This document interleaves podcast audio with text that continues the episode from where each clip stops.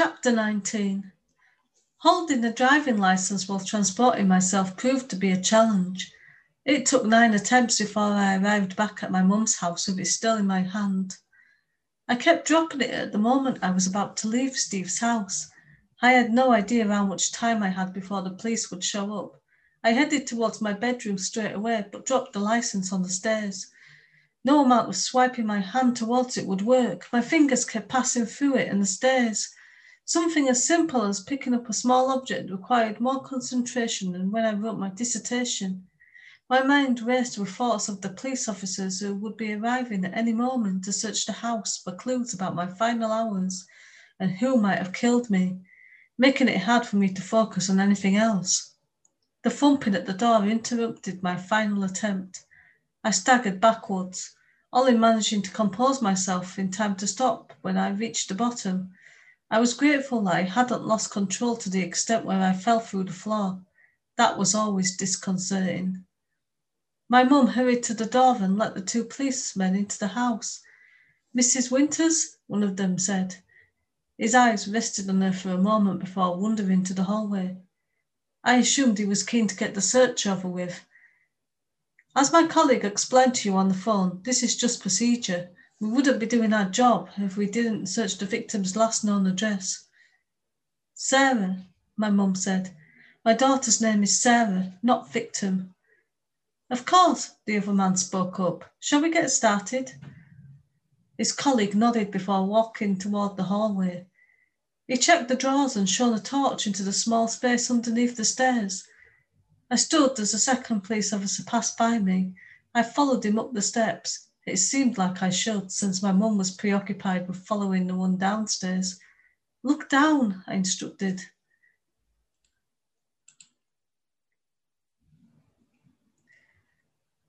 As usual, I was ignored, but he was going to pass a step where the ID had fallen.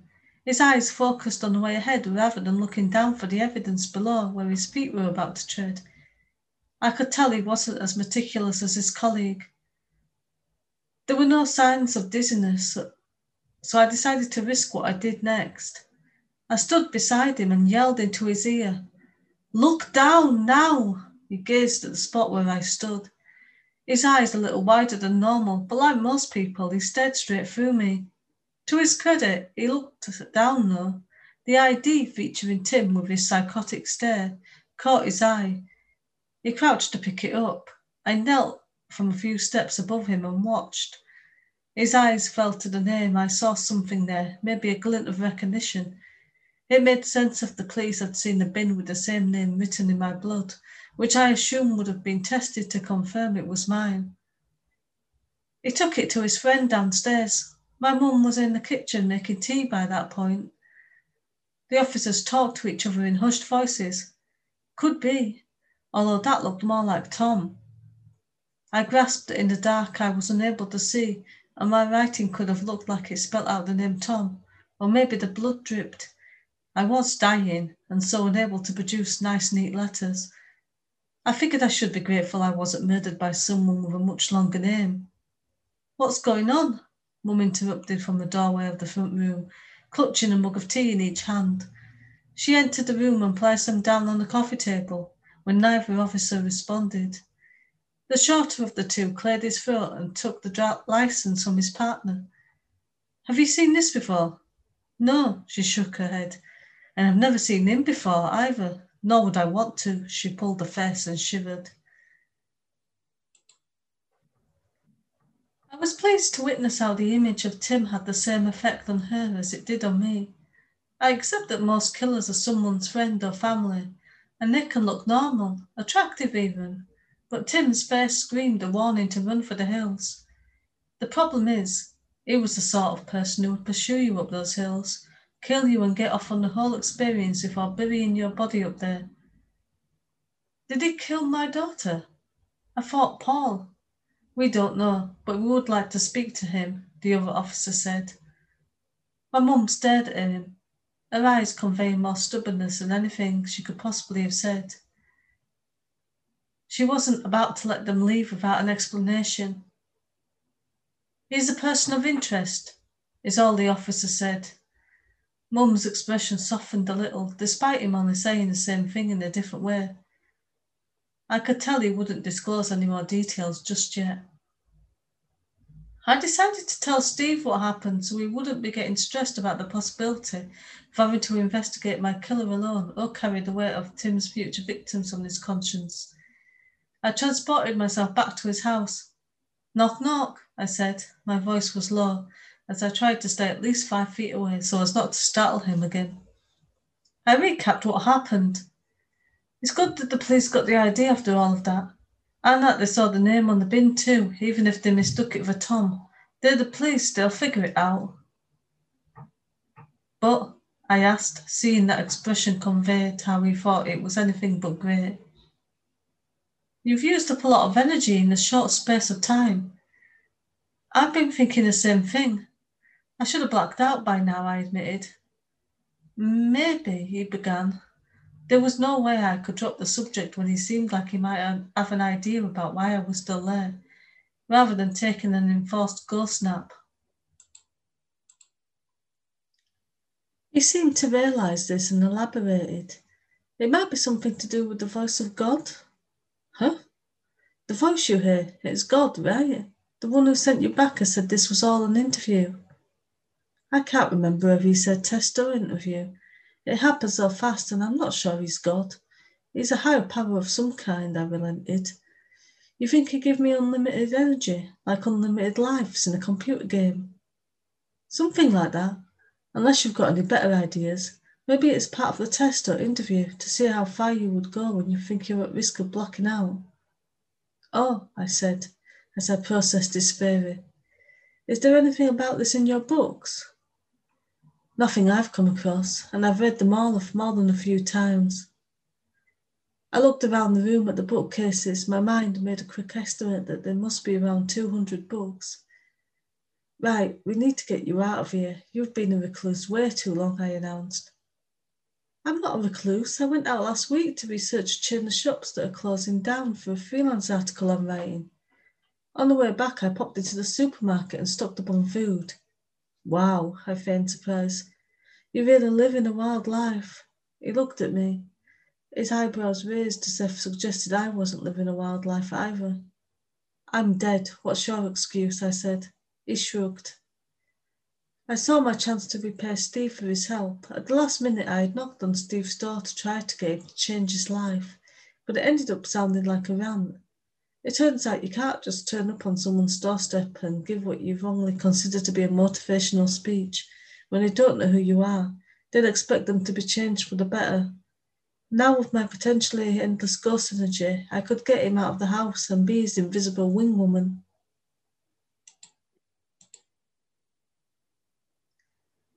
What are you planning? he asked, his arms crossed against his chest. First of all, that is some closed off body language right there, I pointed out. You can't be doing that when you're talking to a woman in the bar. I'm going to be talking to a woman in the bar. Damn right you're going to be talking to a woman in the bar, I confirmed. Despite Steve's protest, the two of us ended up in a bar in the northern quarter. It seemed nice enough. The little booths give the place a cosy feel, but I didn't let Steve get comfortable. I made him sit on one of the stools at the bar by repeating for him to sit over there over and over until he relented, if only to shut me up.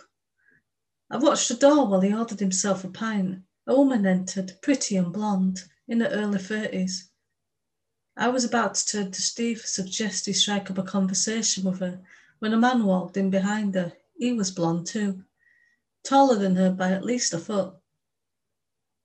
His arms were twice the size of Steve's, in a gym workout way, not a too much spent eating donuts kind of way. He let down as she turned around, their arms wrapped around each other, his around her shoulders, hers around his waist. Neither seemed bothered about blocking the door as their faces inched closer and closer until their mouths met. I could tell they considered themselves to be the hottest couple in town, and they wanted everyone in the bar to know it.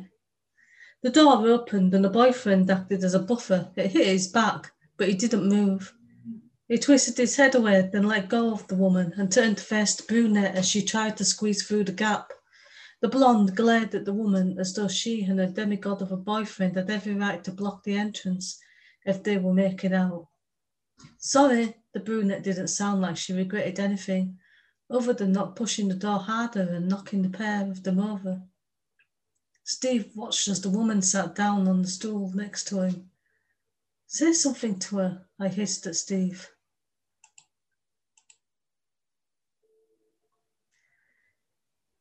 He looked at me. His eyes seemed to be pleading with me, either to go away or tell him what he should say. Just copy me, I said. I would have slammed the door into the pair of them. She was ordering a vodka and coke by then. Steve kept his mouth shut as I repeated myself. He must have known how this would play out by that point, with me acting like a broken record until he copied what I said. I wasn't being cruel, it was the only way I could think of to get him to meet new people. I wasn't an expert myself, despite what I believed when I was alive. I would have slammed the door into the pair of them, Steve said. Now laugh, just a small laugh. Don't overdo it, I instructed, as the woman turned to face him. He didn't laugh, though he managed a half smile. It would have to do. Sometimes I think love makes people selfish, she responded with a smile of her own. She wasn't obviously pretty like the blonde, but she had a likable face. I could imagine she was popular when she was at school, probably at work too. Oh, yeah? Steve asked. Look at it this way you get so absorbed with another person, before you know it, you're blocking doorways and not caring about whether anyone else wants a drink at the end of a very long day. Ask her why her day was long, I urged. I could see his eyes glancing at me before darting back to her. Bad day? he asked. The worst, but you don't want to hear about that. I'm not doing anything else, I whispered into Steve's ear. He duly repeated my words, sounding more convincing than I expected. She opened her mouth to answer, but I stopped listening. The door opened. The couple were seated, so avoided getting knocked into again. The man who entered the bar was Tim. He looked around as if searching for someone, his eyes cast over Steve's potential new friend. Lust flashed in the killer's eyes before he went to a booth by himself.